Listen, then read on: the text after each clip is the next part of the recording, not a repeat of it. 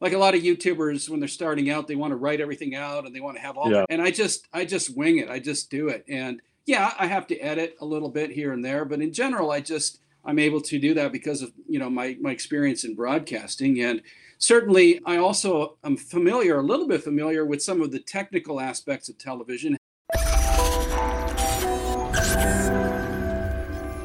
Welcome to the Expat Fire Club, where we interview seekers of financial independence living outside of their home countries and the people that can help them achieve their goals. Welcome back, everybody. We've got Mike de Jong uh, on the uh, podcast with us here today, and we're actually talking about a. This is a whole podcast about side hustles, and more specifically about Mike's YouTube side hustle here. So we've got uh, mainly investing and personal finance in particular is exactly that. It's, it's personal and it's something that can be either complicated or it can be quite simple. It all depends on the person here. So one part of personal finance is is really creating enough money or even a surplus above your monthly expenses in order to invest in things like index funds or blue chip stocks or real estate. So so of course on on today's podcast we're talking with with Mike about how he started his side hustle I guess it was during the pandemic. Maybe you could tell us more about that, Mike. I'm pretty sure you started during the pandemic, maybe to earn extra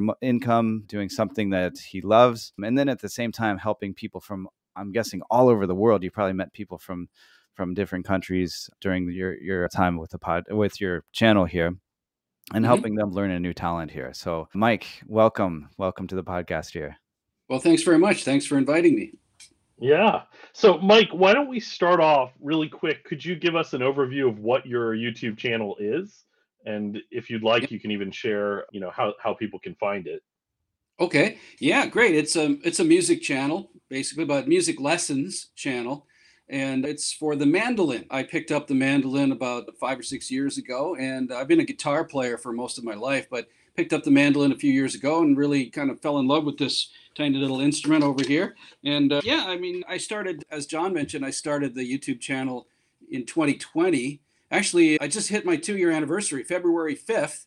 Um, oh, congratulations. 20, nice. Thank you, of 2020. And, you know, it was something to do. I mean, I, I was a fan of some other music related lesson sites, mm-hmm. and I saw kind of a niche that could be filled in, in doing what I do, which I can explain a bit later. But my, my channel is called Rock Pop Rock and Pop Mandolin.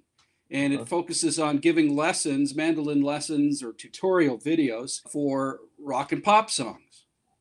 Okay, great. Yeah, that sounds really interesting. I also play a little guitar myself. I'm sure not as well as you, but I've never tried a mandolin. There's probably some crossover there a little bit. But maybe if we could go back even a little bit further, can you tell us about yourself and kind of what brought you to Japan and, you know, led up to the the starting of this channel?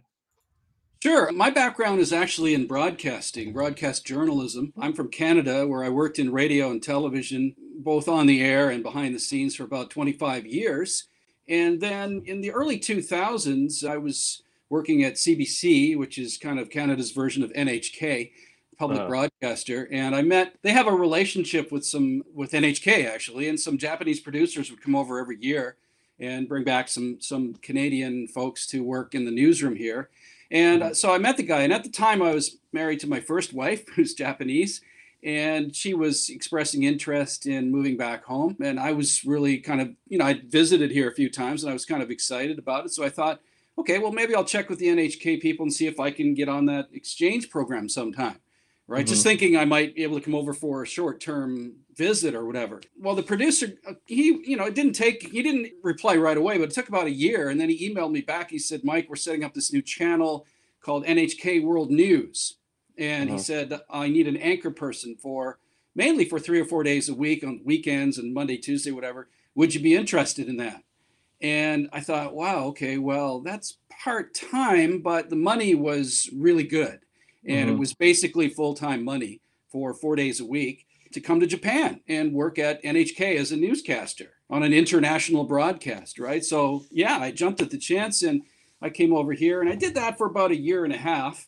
Mm-hmm. And then I ended up leaving there and going into print journalism. I did, I was a magazine editor for a couple of years, at a couple of magazines, including Eurobiz magazine. Uh-huh. Maybe you've seen that one around. And I did that. And when I was at NHK, because I was only working a, you know four days a week, I, I started university teaching part time, and I had a master's degree, so I could teach some some courses part time. And I found I really loved it, and I, I really mm-hmm. loved the students. I love being in the classroom, so I always always kind of had that in my mind that I wanted to teach. And if journalism didn't work out, well, it turns out that I guess around 2016 or so, I had an opportunity to to move into teaching, university teaching full time at, at a couple of the gigs that I still have now. And so I, I left journalism, and I've been doing that, you know, teaching university ever since. But my journalism and especially my broadcasting background, I think, really helps in you know relating to the camera and being able to be comfortable on air and not having to have a script not mm-hmm. having to do anything like a lot of YouTubers when they're starting out, they want to write everything out and they want to have all yeah. their questions. And I just I just wing it. I just do it. And yeah, I have to edit a little bit here and there, but in general, I just I'm able to do that because of you know my my experience in broadcasting and certainly I also am familiar a little bit familiar with some of the technical aspects of television, having worked with a lot of really good good people over the years. I've even, you know, shot some video myself over the years too. So I learned a bit about lighting and camera work from that, mm. and even a little bit about editing. Um, although uh, digital editing was new for me, but so I, I combined all of that. And what I like to say, you know, I tell people that my YouTube channel kind of combines the three things that I that I'm that I I have experience at: broadcasting, and that whole aspect, teaching, because my my tutorials are all about teaching. Mm-hmm. and then also music because i played music you know my whole life basically or since i was 13 so all three of those areas kind of funnel into one youtube channel called rock and pop mandolin. That's wow. awesome. So you've, you've got all these things that that came together at the right time but what would you say was kind of like the hardest thing about really getting your channel up and running really getting it started? Yeah i think the hardest thing probably the technical aspects of it. And and you know, learning to have a, have some good lighting, learning to have you know get a good camera, and learning the editing aspects. If you look at some of my early videos, frankly, they're a little bit you know embarrassing to me because I they don't look so good. I was using only one camera, and mm-hmm. I had you know the lens was kind of weird that it cut off my top of my head, and uh, yeah, it just so since I've used I've gone to two cameras, I'm able to cut away and I, I have a, a, a, nice lens, as you can see, that that you know gives you some background, but also doesn't cut off your head and things like the lighting is more professional. So I think just the technical aspects of it, I've mm-hmm. learned along the way to be able to get to a point now where I'm not so embarrassed anymore as the first few videos were embarrassing.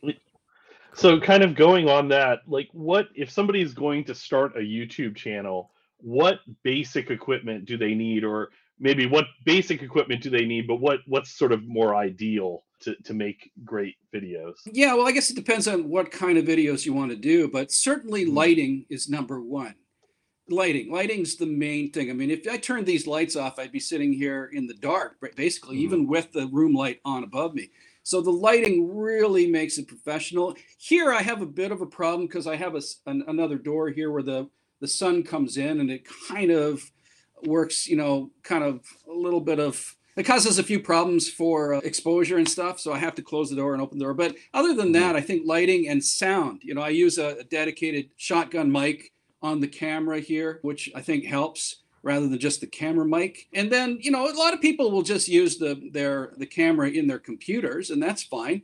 Especially, you know, in a Mac, your camera is is pretty good, mm-hmm. or a dedicated webcam. I'm using um, what's like an SLR. It's called a mirrorless camera, which is basically like an SLR, and it's a it's a Lumix by Panasonic. And okay. you know, I was you know researching when I was setting this up. I did a lot of research, looking at other videos and people recommending equipment, and it seemed like the Panasonic and the Canon cameras, SLR type cameras, were the best for doing video. And yeah, so I use that, and I have this. I also, when I do my my music videos, I use another camera that's set up down below me here. That's focused on my mandolin so I can cut back and forth to close-ups okay. of what I'm what I'm playing and to you know help with lessons. From there i think the software you know if you've got if you have a mac you've got you get free software that you can use to start off with. I used the free software on my mac for the first 50 videos that i did basically you know imovie and garageband. I mean those those are two audio sources that I use or audio and video software sources that I use. Now I've, I've upgraded to the, the next level of both of them, but they're basically the same with just a few more uh, tricks added. Are, in. are you referring to like Final Cut Pro versus iMovie? Yes. Yes. yeah, exactly. yeah, I totally agree with you on that one. It's, Yeah. If you know iMovie, if anyone's starting off a channel, if you know iMovie and you can work with it, Final Cut Pro is an easy transition. Mm. Exactly. Yeah, it's just a few more bells and whistles, right? hmm Yeah, the same yeah. thing with with you know I, I I what I do when I'm playing when I'm doing my music drills is I I record the music track the audio track separately through some pro audio that I use here. Um, Mhm. But I, I started off doing it with GarageBand, same thing, and GarageBand is fine, it's excellent, and it Mhm. just gives you a better a better sounding product. And Mhm. I found that you know sound is also really important. If you don't have a good sounding, uh, you know, mandolin, for example, or guitar, Yeah. people are probably not going to want to watch it. So there's a couple of mandolin people on YouTube that don't have it, and the mandolin tends to be very brittle sounding sometimes, very bright. Mhm. And if you don't, if, if you if you can't warm it up with some software, then maybe it, it won't sound as good. But so so I use all of that. I record my audio tracks separately, and then when I'm in editing, I cut it all together in, Okay. post production, and it takes a lot more time to do that. But I, I Mhm. want I want it to sound good and and look good if, if possible. Yeah, I actually wanted to ask you about that because I think one of the things that really prevent people from starting a YouTube channel is how much time you're going to spend on something which doesn't have a return on investment at least right away. You know, it's Yeah. kind of a buildup. So for for your tutu- tutorial videos, could you tell us a little bit about how long the videos actually are, what you upload, and how much time that takes to create a video of that type? Yeah, for and for me, it's not only that; it's also learning the song too. Like I Uh-huh. have to do, you know, a song each time, a new one for me most of the time, right? So I have to spend, you know, a couple of hours woodshedding, as we say in music, woodshedding a song and learning that song well enough that I can present it in front of the camera 1st Mhm. That's the first thing. The second thing is obviously shooting the video. So, um, and again, as I said before, as an as a broadcaster, somebody who's experienced at broadcasting, I don't do many takes. So that's pretty cool. I can most of the time I can get through with one or two takes, Mhm. and so that really saves a lot of time. I think people who are not so comfortable on camera, it'll take them a little bit more time to to develop that skill and then from there yeah the, it's just uh, yeah sitting down and editing the so i would say a couple hours to learn a song maybe less than an hour to actually record a song and then Mhm. probably in editing maybe three or four hours it, so, Okay. yeah it's a good I'd say five or six hours on on each tutorial i, I spent Okay. Yeah, that's yeah. And you post once a week? Is that like the frequency or are you less than that? that's right i mainly post once a week i was trying twice a week Mhm. and i you know I, I could do that but i found that i wasn't getting uh, the bang for my buck by doing two per week wasn't you know it wasn't paying off with any really much more in terms of revenue and it wasn't really paying off much in terms of viewers um, Mhm. i'd get a few more views if i posted wednesday and, and saturday or whatever but Yeah. mainly you know for for the cost and what i'm actually getting and making out of it it's it's best for me right now to do it once a week. If i was a full time if i didn't have my teaching job if i was just doing this full time then yeah maybe i could really step it up and do Mhm. more of that.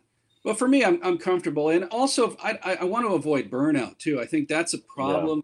A lot of youtubers face and if i was really pressing it and trying to bang out two videos a week plus teaching a full load of classes every semester I, i'd probably be burnt burned out at both right Yeah. but for you know now that we're in our break you know we have time and i, and I can kind of stockpile some videos put them in the Mm-hmm. can do a bunch of songs and have them ready to go for march and april but yeah i think i'm comfortable with once a week right now So, Okay. Mike, do you do do you do like one day would just be shooting? You would set up a few different videos in, in one, not one take, of course, but you would try and get all of that done, like you said, get it in the can, and then do your editing later, or do you do just one song, shoot it, edit it, get it ready for post, and then do the same thing every every week? How how do you really set that up to streamline it? I try to do two songs at a time. Okay. And usually, so the way my schedule was working during the semester, I was done on Wednesdays at 12:30. Mm. So, and especially working from home as I have been here, it would just be, you know, have lunch and then come back and everything's ready to go and I just bang off a couple of songs. And then then I then it's to editing after that, you know, finding time during my schedule to edit, sometimes even editing on a, on a weekend, you know, on a Sunday or whatever. If my Cool. wife's doing something, I can, t- you know, take a bit of time to edit. But uh, yeah, so I usually Wednesday was my day uh, to record a couple of videos. Uh, when I'm going to be probably returning back to the classroom in April, as you guys, Mhm. I'm sure, are too. So mm, I I think I could probably still do that once a week, bang off a couple songs. But that gives me a bit of flexibility. So if I do two songs, that that buys me a week off, basically, right? And then do two songs and a week off. So I think that to me is the best use of my time. But other people might want to do three or four videos, get them all in the can, and then have Mhm. all of that ready to edit, and then just spend a bunch of time editing videos. Mhm. But for me, that's what works. Can you see the the exposure going on me here? In my Yeah, I saw it got dark suddenly. Yeah. it went behind the cloud. So I just adjust. I can adjust the lighting on my camera, and Oh, uh. I have to keep watching that because it does really, you know, having these Change. paper paper windows, you know. Yeah. I, This is- so y- uh, I, I was oh, sorry, I didn't mean to cut you off, but the with you know jumping back with when you are so choosing your topic for each video or, or the song that you're going to cover, are you doing that based pretty much purely on the song that you want to cover? You know, something that you're interested in. Or are there analytics involved where you're looking and you're saying, well, you know, people really like this classic rock mandolin covers, or they like the the newer songs covered? How are you deciding that on kind of a weekly basis? That's a really good question, and I think I've changed over Mhm. the the time that I've been doing it. At first, I just wanted to do songs that I liked, and songs that I played with with my band, right, with the mandolin. Yeah. Uh, but after a certain a short amount of time, I noticed that the actual mandolin songs, like Copperhead Road or something like that, or you know the Mhm. Rod Stewart song, the ones where there's actually a mandolin, or Losing Yeah. My Religion by REM, those ones were getting the most views. So even though you know I would do "Sweet Child of Mine," you know, on the mandolin, and that's cool, Yeah. or some Beatles songs, things like that, or even some Ed Sheeran or, or more more contemporary stuff. It was those mandolin songs that really went viral for me, or as viral as I've gone, which really isn't that viral yet. But the the, the one video that has almost seventy thousand views, I would say, is my one viral video, and that was Uh-huh. did that back in the first year. And I'm again, it's it's a little uh, I'm a little embarrassed by the look of it now because it was with one camera, but that one has been my most popular video, and that was the top five mandolin rock songs. And so I did okay. some Led Zeppelin. I did the, you know, Rod Stewart, some of the ones I just mentioned. And again, that one, you know, just gave little a little taste of each of the five. I did top five, sorry, top five, and a little taste of it. And then I linked to the actual tutorial videos, and that one really took Ah, for me. And that one is still to this day my number one viewed video. Even now, every week it gets the most views, and Uh-huh. it's, it's generated a lot of uh, debate in the comments. You know, why didn't you include this song? Why didn't you include that one?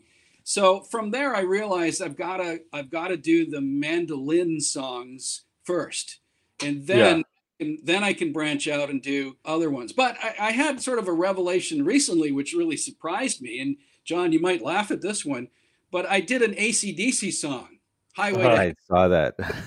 I did Highway awesome. to Hell on the mandolin, right? That's awesome.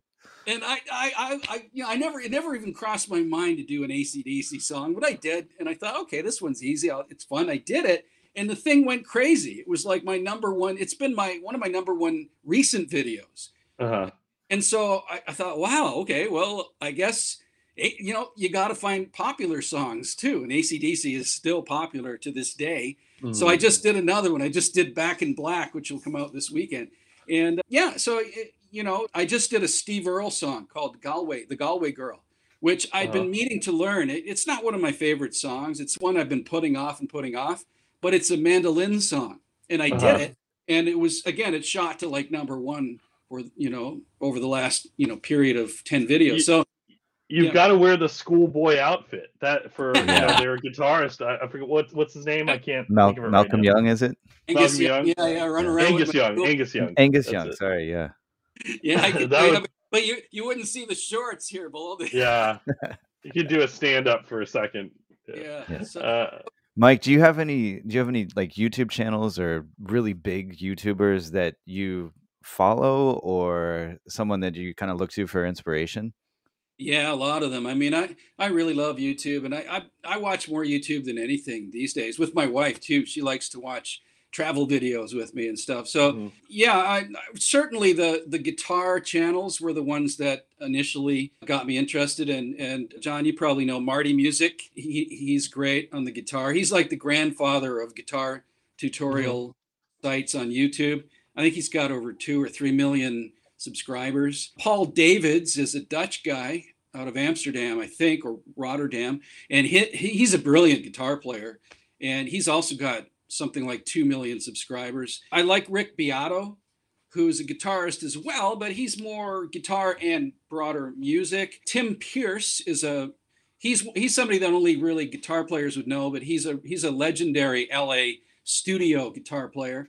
And I Mhm. actually had him on my channel. I contacted Oh. him him come on because he he plays the mandolin too, and he played mandolin in that song "Iris" by the Goo Goo Uh-huh. Dolls Sure. which Yeah. was apparently what he said it was it's was the number one played song like modern rock song in america during the 90s iris by the goo goo dolls and he played the Mhm. mandolin and the guitar on that song so i had him come on and explain that to me and stuff so that was fun so yeah basically but i also like other channels i think peter mckinnon if you i don't know if you know peter mckinnon but he does a photography channel he's canadian he's from toronto Yeah. but he he's got an amazing photography site and i learned so much about the technical aspects of setting up a youtube channel Mhm. from him peter mckinnon and he's Okay. got i don't know how many subscribers like 7 million or something He's- Yeah, it's a huge channel. he's, wow. great Yeah, I've never heard of him. I could check that out. and then i you know i like some other things too i like I, i'm just getting into gypsy jazz playing you know sort of the Uh-huh. django Reinhardt stuff for mandolin. So i've i've i've you know i've subscribed to uh, jazz secrets a guy named robin Mhm. nolan british guy who's a great gypsy jazz guitar player. And also mandolin secrets is a uh, he's a swedish mandolinist. I you know i like his videos too. So there's some mandolin ones as well. The reason Uh-huh. i i don't know if you're going to ask me this but the reason i, I got into rock and pop mandolin is that Mhm. I, I saw there there were a few mandolin channels out there. Mandolin lessons, mandolessons.com is another one. Most of those do traditional mandolin songs, bluegrass or old time music, or they'll do like Irish music or something like that, and or jazz, like Man, Mandolin Secrets. He does jazz mainly and some old time stuff, but there wasn't really anybody that was doing rock and pop songs.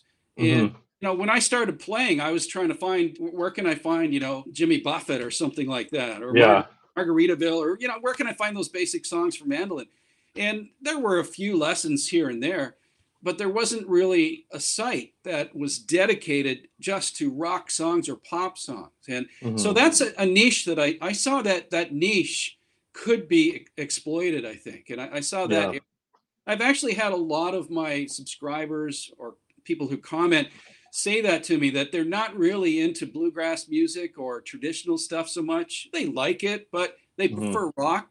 And I'm the same way. I mean, I don't mind some of the traditional stuff, bluegrass, and I appreciate their abilities.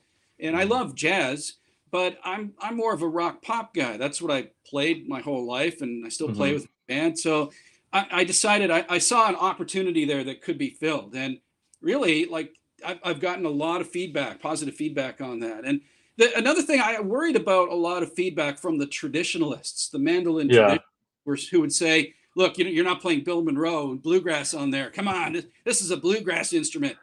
And I have had a couple of comments like that, a couple of emails, but in general, most people are pretty supportive and they realize that I'm trying to do something different and I'm not Mhm. I- you know, I can't really compete with those guys who do bluegrass because that's their life and they've been playing that Mhm. for years. I, I don't really even play that. So, but I can play rock songs on the mandolin and I can teach them. So I think I found just like any business, right? You've got to find an area that's undervalued or underserved and serve that that that area, that to fill that niche, and I think that's what I've tried to do with with the site.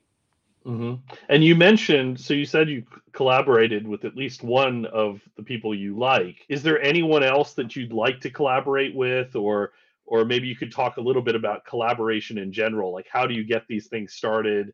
Do you reach out to people? You know, how do you network in order to find collaborators for your channel? Yeah, for sure. I mean, I, I've actually done a couple of other videos with some guys that I know here in, hmm in Tokyo, foreign guys who play mandolin. And uh, my friend uh, Rob Moreau, who's, who's kind of my mandolin senpai. Yeah. uh, yeah, that's, you know, I played in a band with him. He was on mandolin, I was on guitar. And I, I was listening to it and I thought, this is such a beautiful instrument. I want to learn to play it. And so basically, you know, after that band was finished, I picked up the mandolin and I started playing it. But uh, yeah, and so I've done some stuff with him. I, uh, there's another Canadian guy named Johnny Barefoot.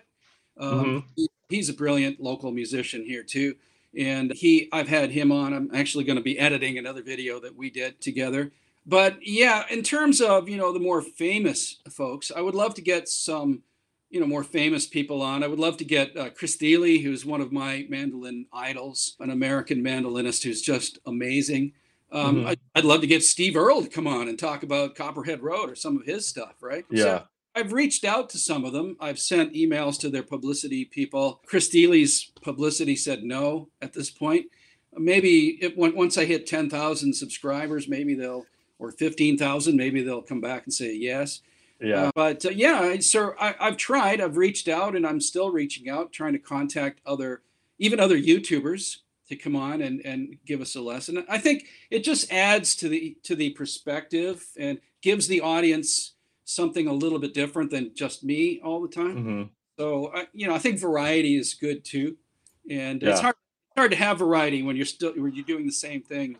You know, mandolin tutorials over and over. So I also do product reviews and things like that. I, I look at you know music related products and and that sort of thing. I'm actually getting a new mandolin hmm in a few weeks, so a custom made, you know, kind of an expensive one. I'm going to pick it up when I go back to Canada next week. So Oh, wow. yeah, so that one, you know, I'm gonna, I'll bring it back and I'll do a, a nice review of that one. That's part of the agreement that I had with the mandolin maker that I'm gonna promote it on my channel. Oh, and Oh, that, okay. yeah, That's a and, little perk from your from your channel right there for sure. well, yeah, and you know, we can talk about what what you think I, I wanted to get out of the the channel, right? You were gonna, Yeah, that was actually one of my one of my questions I really wanted to ask you, and it's probably applicable to to like the Expat Fire Club podcast as well. But for someone who would just want to start a channel, a YouTube channel, for example, I know that you have to get at least a thousand subs subscribers, and you have to have, I think it's like four thousand hours of public watch time. yeah. And so I was just gonna say, is there is there any way, like how how exactly would someone starting out as a YouTuber actually make money? Am I there? Or am I frozen up on you there? No, no, you're still there. But I, I was, I'm not sure if you heard my my question there, but I was just wondering how could you tell someone who's listening to this who wanted to start their own YouTube channel, how exactly would they generate money from that? Yeah, you're right. You got the uh, the benchmarks there. The you know the what is it, four thousand hours tuned and the one thousand subscribers, and that took me a while to reach that point. So essentially, you're doing work for nothing for the hmm first while, but once you hit that level and get approved, then Mhm. you get some ad revenue, and uh, you know from Google Ads. And you know, people think it's nothing. I've had, you know, when I was starting out, I had some of my friends say, "Ah, YouTube, it's like Spotify. You're going to get pennies or less than less than a cent per song." Actually, no. You you make a little bit of money. I mean, you do make some money. And Mhm. hmm right now, I'm I'm making some money on the channel. It's not a lot of money, but it's certainly a lot more than I I've made with stuff I posted on, you know, my music on Spotify or on on hmm other music sites. So you do get you do get some value from it, money money wise, monetarily. But I didn't really do it for that so much. I mean, of course, I'd like to down the road have a nice little thousand dollar a month side hustle money coming in, and that hmm that may happen down the road someday, right? If I'm up to fifty thousand subscribers or something like that. But right now, the, the reason I I started at number one, just you know, because I love to play mandolin and I love to teach mandolin. But number two, I you know, I think it was sort of an opportunity to get some equipment, to upgrade hmm equipment, and to get some gear and to get some sponsors and things like that. So I've had Sweetwater Music in the States that has sent me a couple of nice pedals for free to try out and to use. And then this mandolin, I basically got this this custom mandolin at cost, basically half price. Mhm. Uh, and uh, so you know we we had a little little agreement with I- you know I got an agreement with the, with the mandolin maker to promote it on my channel in exchange for giving it to me at cost. So I think that that was the goal for me, just to get you know some some nice equipment and to Mhm. reach out to people and have some fun. And I still have fun with it. It's a, still a lot of fun. And another sort of reason for me too was just to kind of improve my playing and improve my knowledge of songs. And I've done 140 videos now, so I've I've had to learn 140 songs, Mhm. and that's my mandolin playing has really taken a, a, a leap up. And also, you know, I've got a lot of songs that I can play with my band or whatever, and and and that sort of thing. So, it, and I still have fun with it. I, I have fun interacting with my subscribers. By the way, I also do Patreon too, right? Oh, okay. the Patreon part of it is about half of my my income. So Wow. it's it's the YouTube channel, and from that I spun off a Patreon page where I have, I think it's 24 patrons on there now, Mhm. and you know they can give me anywhere from two dollars to five dollars to twenty dollars a month, and so I have almost I'm almost making an equal amount of revenue from those two sources, and then recently I I did some. Uh, mandolin lesson videos, which I've been Mhm. selling, and uh, you know I sell those for twenty nine ninety nine, and they, you know that hasn't taken off as I expected it would, but I've sold about thirty of them so far. So, and that that's something that can be just ongoing. And for me, like the thing with YouTube and and and so on is I could stop tomorrow, and those videos would still be out there. And Mhm. although I wouldn't get the same amount of views, I would still get some views and I would still be making some money, um, you know, in in perpetuity, as they say, right? And Yeah. The future. So it's it's a source of income that will always be coming in as long as as YouTube is around, right? Yeah. So So I, I wanted to ask you just to kind of clarify on these sort of streams of income that we have. So from YouTube, usually like, you know, some people might not understand how you make your money from it, but usually there's ad revenue, right? Yeah. And then there can be sponsorship deals, which maybe don't also include money, but they can include perks to you, like getting free pedals or half price instruments. Is there anything else coming from that? And then also, what other streams of income like you said there you know you can you sell on patreon you sell lessons do you also help does this also help you book gigs you know anything else on that that thing just sort of streams of income would Right. be interesting Okay, yeah. So basically, the, the way that YouTube works in terms of ad revenue um, is they give you a split. I think it's 60 40, something like that. So they keep 40%. But, Mhm. and, and people, and again, when I first started out, people would say, well, why do you want to do that? You're giving away almost half your money. Well, they do all the work. Well, I mean, I Mhm. do the work in making the videos. I don't have to do any of the work in terms of selling. I don't have to get out and approach clients. I don't have to do any of that. They do that. And the algorithm somehow gets it out there that my videos are placed, you know, in on, on the on the screens of people who may be interested in mandolin. So and then the, the the advertisers as well that I have, you know, are are chosen by them or selected by, Mhm. by YouTube or Google, I guess, and then they they are placed, you know, in the ads. Now I can do. I, you do have some control if you want to have ads. I Mhm. can choose not to have any ads during my video if I wanted to, but I've decided to place three three ads, space them out over the course of a 15 or 20 minute video, and the ads are pretty short. They're like a Mhm. minute, 30 seconds, and for each one you get a, a, a bit of revenue back. So I've spaced them out on each I've, on each of my videos. I do that beforehand. I put them during you know breaks between you know segments of my videos and so that revenue comes back and it's it's not significant but it's it's real and it's way Mhm. way better i'll say it's way way better than any of the music streaming services will give you Mhm. It's a few hundred dollars a month right now and then Mm. yeah and then and then patreon and, and it, that'll grow you know as the more viewers you have as you continue to grow the more money you'll get right Mhm. and uh, and then you have uh, yeah you have other revenue streams which are possible you can you can connect to it like the patreon thing as i mentioned patreon you know in in all of my videos, I probably annoy people by saying, you know, check out my Patreon links, whatever.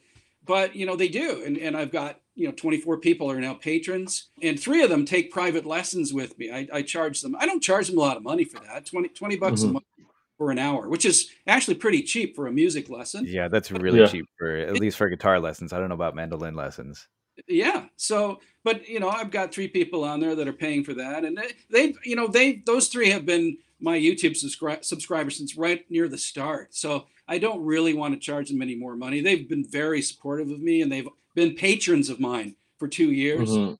giving me money every month. So I, you know I, I, I don't mind that for for for the twenty dollars. But then you have as i said then you have the you know I, I did the video lessons and i recorded those and those are a separate thing and I again I link to those if people want to click on that and buy them they can. And then there's also merchandise too. I don't do any merch, but some people do merchandise. They'll have Mhm. t-shirts, caps or whatever. Yeah, and I've just moved into the realm of approaching music instrument companies for paid sponsorships. I Mhm. don't have any of those right now, but I'm hoping to maybe connect when once I hit 10,000 subscribers in a couple of months, then I can maybe reach out to, you know, retailers, for example, like Elderly Instruments in the States, Mhm. uh, a couple of companies that sell mandolins, obviously. And, you know, if I, you know, if I get an agreement with them, maybe a hundred bucks a month or 200 bucks in for you running a quick little, you know, uh, placement or something in, in my, in my videos, I don't mind doing that. And you know, some people don't want to do advertising and they have a, a problem with it. And I, Mhm. I, I respect that. But again, as much as I love doing the channel, I don't want to do it for nothing, you know. So Mhm. if, if I'm going to spend that that amount of time doing a video, I'm not making a lot of money, but I want to make something back a little bit. Either it's equipment or a little bit of revenue. And again, maybe down the road, if it does it does go higher, maybe I can make, you know, there, there's another revenue stream for when we when we retire, you know, down the road. Mhm. Yeah. And have you ever so you talked about, you know, people sponsoring you, but have you ever paid for advertising like targeted Facebook ads or, you know, a shout out? I know people do that from Instagram or another YouTuber. Have you ever done anything like that or is it just all uh, organic organically grown? I've never done the Facebook ads. I've never bought ads, but I have done a couple of shout outs on people, you know, on, on people when they're doing live streams. Uh, Mhm. in fact, the way that's the way I met Tim Pierce is that he was on Rick Beato was doing a, a live thing at New Year's, I think two years ago. And and so Tim Pierce was on with him live. And I so I paid five bucks to send a message that would be highlighted. Hey Tim, I have a mandolin channel. Would you come on and teach Iris with Mhm. me? And he said, Yeah. He said, here, yeah, he he said, he said, email me and, and we'll talk. And true to his word, I emailed him after that and he and he said, Yeah, okay, let's do it. So we set it up. What are those like the it's called like a super chat or something Yeah. like that? Exactly. Yeah, right. I, think that you can pay to get your chat highlighted, and then YouTube takes their cut, Yeah. and then I'm not sure how much is left for the for the producer there, Mhm. but uh, yeah, that's that's another way right there. But now, Mike, you we've already talked about how it takes a thousand subscribers and four thousand hours of watch time, public watch time here. What advice would you give to to someone who's really just starting out and they want to they want to grow their channel to get to that point where they can start getting advertising and and maybe start collaborating with other channels and and actually generate some revenue? What advice would you give someone to to get to that point? Well, initially, I'd say just do it and just get better, because everybody is is rough at the beginning. So that, that's just mm-hmm. a fact of life. You're going to be kind of rough, and it's it's not going to look as professional as it would down the road. But just do it. Just start doing it. And if you have to memorize a script or use a script, then do that. But again, make sure you're you get the best equipment that you can afford. If you can't afford lights, if you can't afford a good camera, well, that's fine. But the, I mean, the lights that I have were s- seven thousand yen, seventy bucks, right? I mean, it's not, that's it's great. like nothing. And the camera was under a thousand, eight hundred bucks, so that's a bit of an expense. But the microphone here was fifty bucks, so there you go. I mean, just get some reasonably uh, adequate equipment to to raise yourself above the level of people just looking into their computers, right? Mhm. And so many people do that. I mean, I have some friends who, who've tried to start YouTube channels and they just stand in front of the com- their computer and look into the into the camera and uh, it looks that like that number two make sure that you have a professional looking set and i think Jon i really like your set for your youtube at your desk there it looks professional and it looks like what you are as an educated professional, I professional- need to improve mine. I unfortunately only have this dedicated space, but right definitely Jon is is motivated me. Yeah, and I think Jon, you've you've obviously put some time and effort into thinking about that, right? And for me, I'm just lucky we have this room in our house that I, I can use. But I took a lot of things down. We had, you know, painting or pictures up there, and you know, I I, I just I I decluttered the background except for the little rock pop mandolin thing over there. But Cool. um, just declutter, declutter your background. A friend of mine does a YouTube channel, and he he sits in his in his basement with the, the sofa, and he's got crap all over the sofa, like Mhm. cushions and blankets and then he's got he's got guitars hanging here and he's got it. And it just you know if, if he was to ask me for advice i would say just first declutter your room. Don't have any distractions. You want your viewers to focus on you and what you're doing and not be distracted by looking at things in the background so much right? And that so that's it. I think the technical aspects of it are the most important thing at first and then just do it and practice hmm. and get better. And you will. And don't be afraid to make mistakes at the beginning if you're editing you can cut out the mistakes right? And and learn to use editing software like we said earlier the imovie or final cut whatever. It's really easy to learn right Jon? I mm-hmm. mean you could Yeah. probably pretty easy. So learn that. Maybe maybe if you want to use garageband for your sound if you're doing a music channel use that but you don't have to. You can just do it like this. So I would say just the, the technical aspects would be the, the first thing. Make sure you have a good set. Think of it as a set, like a movie Mhm. set, rather than just your room or whatever, right? Because that's to me, to me, this is almost, I mean, this is a production.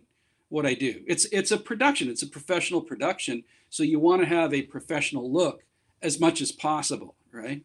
As much as possible. I mean, sure, I'd love to be in a studio where I have Mhm. big lights and I don't have these windows here that you know are causing problems with exposure but i don't have that that money right now but certainly i think make do with the best that you have but you can improve things too and think about your set and things like that Yeah. So, you know, I, I guess one of my questions is why YouTube? What is it about YouTube that you really like and, you know, the community and what do you find most rewarding about using YouTube as opposed to other platforms or starting out on other platforms? what i like about youtube is it's basically just up to you. And you know having worked in broadcasting for many years canada and, and in japan here you know it's not just you. You've got a whole team work, working with you and you've got a bunch of people telling you what to do. You've got producers and you know one of the things i got into at nhk was disagreements over news content and Mhm. things like that where i didn't agree with the news the way it was being written sometimes. There were errors and they wouldn't correct them. So th- those types of things are are problematic when you're working in the media. And when Mhm. you're just doing your own thing like this nobody can tell you what to do. You're you're you're your own boss. And it, it's all it's up to you. Whatever you put into it and whatever you invest in you get out of it. And you're not you know at first you don't make a lot of money at it and i'm still not making a lot of money at it but it's it's yours. And it's it's really truly i think the most you know well it- it's not completely free to broadcast but you know what i mean? It, it's free of any constraints in Mhm. broadcasting. It's just to me it's just pure broadcasting. And you're not being told what to do. You're not constrained by some of the other things that the politics in the media as well it's just you and you're just doing your best and trying to you know and of course you have to listen to your audience and take their their suggestions and listen to their feedback and improve if they if they criticize you and things like that I, I think that's another thing too that I would say to YouTubers is or new YouTubers, don't be too put off by negative comments and trolling Mhm. at first, because you will get it, and I still get it. You know, I still get trolling, but it's do you, not why, do, why would you troll someone that's trying to teach you how to play a new instrument? I don't get it. exactly. You know, and I, Yeah. I've never, I would never troll anybody, even the worst YouTube music teachers out there. I would never go on and troll them because I know they're just trying their best.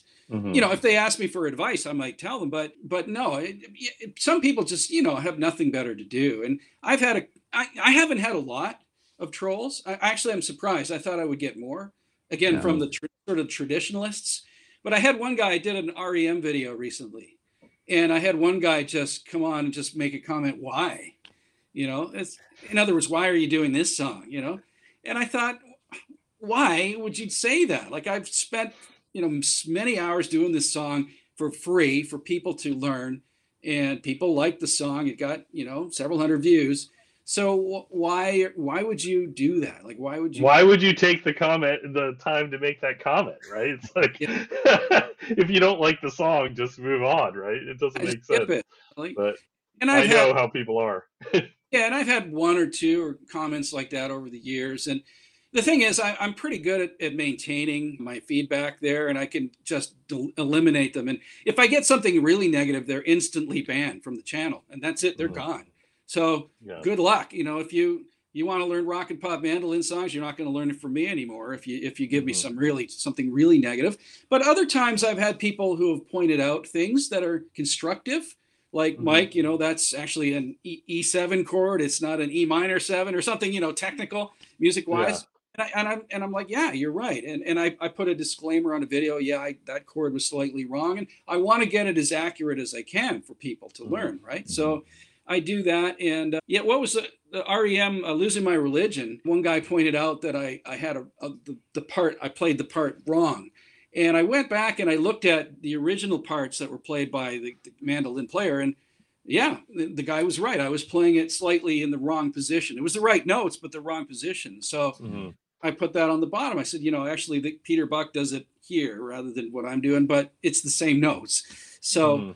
yeah, you know, you want to try to be accurate, but you take constructive criticism and learn from that too. And that, I think that's being a musician too. Like you, you always get that from other musicians if it's positive and not, Mhm. you know, done negatively. That's how you learn too, at whatever level you're at.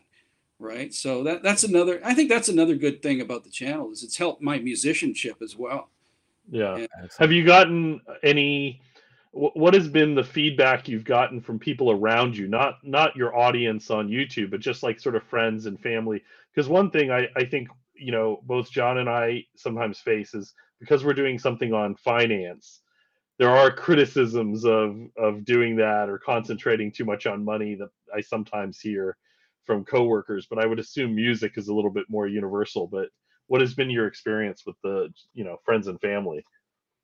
Oh, it's been all supportive of them. People are, to be honest with you, they're kind of impressed with it, even though it's not making a lot of money. They're impressed that I've Mm. got close to 7,500 subscribers. I'm impressed with that. I can't believe Yeah. the mandolin. Congrats. there's that interest in the mandolin, right? To get at 70, almost 7,500 subscribers now, and I should hit 10,000 probably by July.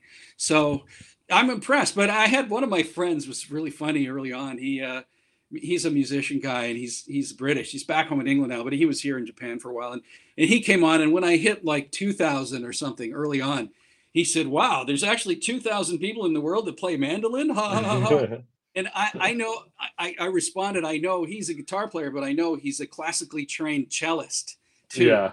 And I said, hey, I, I responded back and said, hey, cello breath. I said, yeah, just wait and see. Let's see how, how, how far this goes. So he laughed and he said, boy, that's a, that's a great line. Cello breath. You remember that. And so we, That- we that- That's going to be his YouTube channel when he starts one. yeah, cello breath. You can start think so, cello but- breath. So every time I hit a new benchmark or whatever, I, I, I ping him and I say, you know, hey, I'm not 3,000, I'm not five. He's got to be sick of it, right? Anytime I go up, I say, hey, I guess there's 7,000 mandolinists in the world now, right? maybe maybe you're converting guitarists. So Yeah. that's even worse. You're not you're not just tapping in. You're you're turning the guitarist. Well, actually, that's true. That, that's true. And I, you know, I was a guitarist uh, starting out, and a lot of my subscribers are are guitarists or coming over from other instruments. And that's maybe why they're not necessarily traditionalists like bluegrass mandolinists, mm-hmm. because they've come over from playing rock songs and now they, they want to play rock songs on the mandolin. And yeah, I mean, I mo- I would say most of my subscribers are probably that. They're probably Yeah. guitar players who've come over or just people who've never played anything and just want to pick up the mandolin. But sometimes much, people much smaller than the guitar, so not yeah, and a little bit smaller. And also, you know, I've been able to read. You know, some, part of my promotion is to reach out to YouTube channels or YouTube, yeah, YouTube channels, YouTube groups like a Mhm. mandolin group or a guitar group. And I've shared my videos across some of the guitar groups thinking that they were going to nail me for spamming or something. But no, they've all Uh. been very supportive and they've all said, yeah, this is fine. This is cool. You know, because I'm, I'm teaching something and I'm Mhm. giving people some value.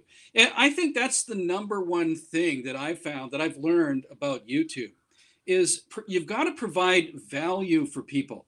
And you know, like I, I'm a musician, I have my own channel that's got my music on it. It's got like 54 subscribers, right? Mhm. And I know other musicians here, like like some of the ones I mentioned, who are brilliant, way better than me, and they've got maybe 100 subscribers for their own music.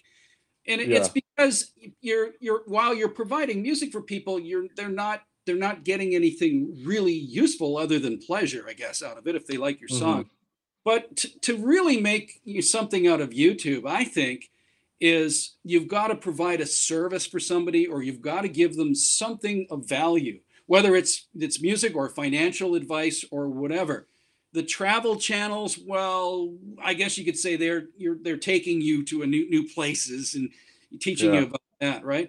But you know, Peter McKinnon, he's he he could be just making flashy videos, but he's teaching how you know camera work and videography and photography. I think that's the key. If if you want to make your YouTube channel a success, then think about it in as something that's providing value for people. If you're a musician and you want to promote your music, don't just put your songs out there. I mean, that's okay, and your songs might be great, but you're not going to get a lot of views, and people will not check it out if they don't know you, if you're not a big Mhm. name, right? But if you can Yeah. provide some value, look at the exposure going crazy on me here. If if you if you can provide some value for people and then share your songs once you build an audience, I think that's that's the way to go. And uh, yeah, I mean, I, the- you know, the YouTube That's great advice. Yeah.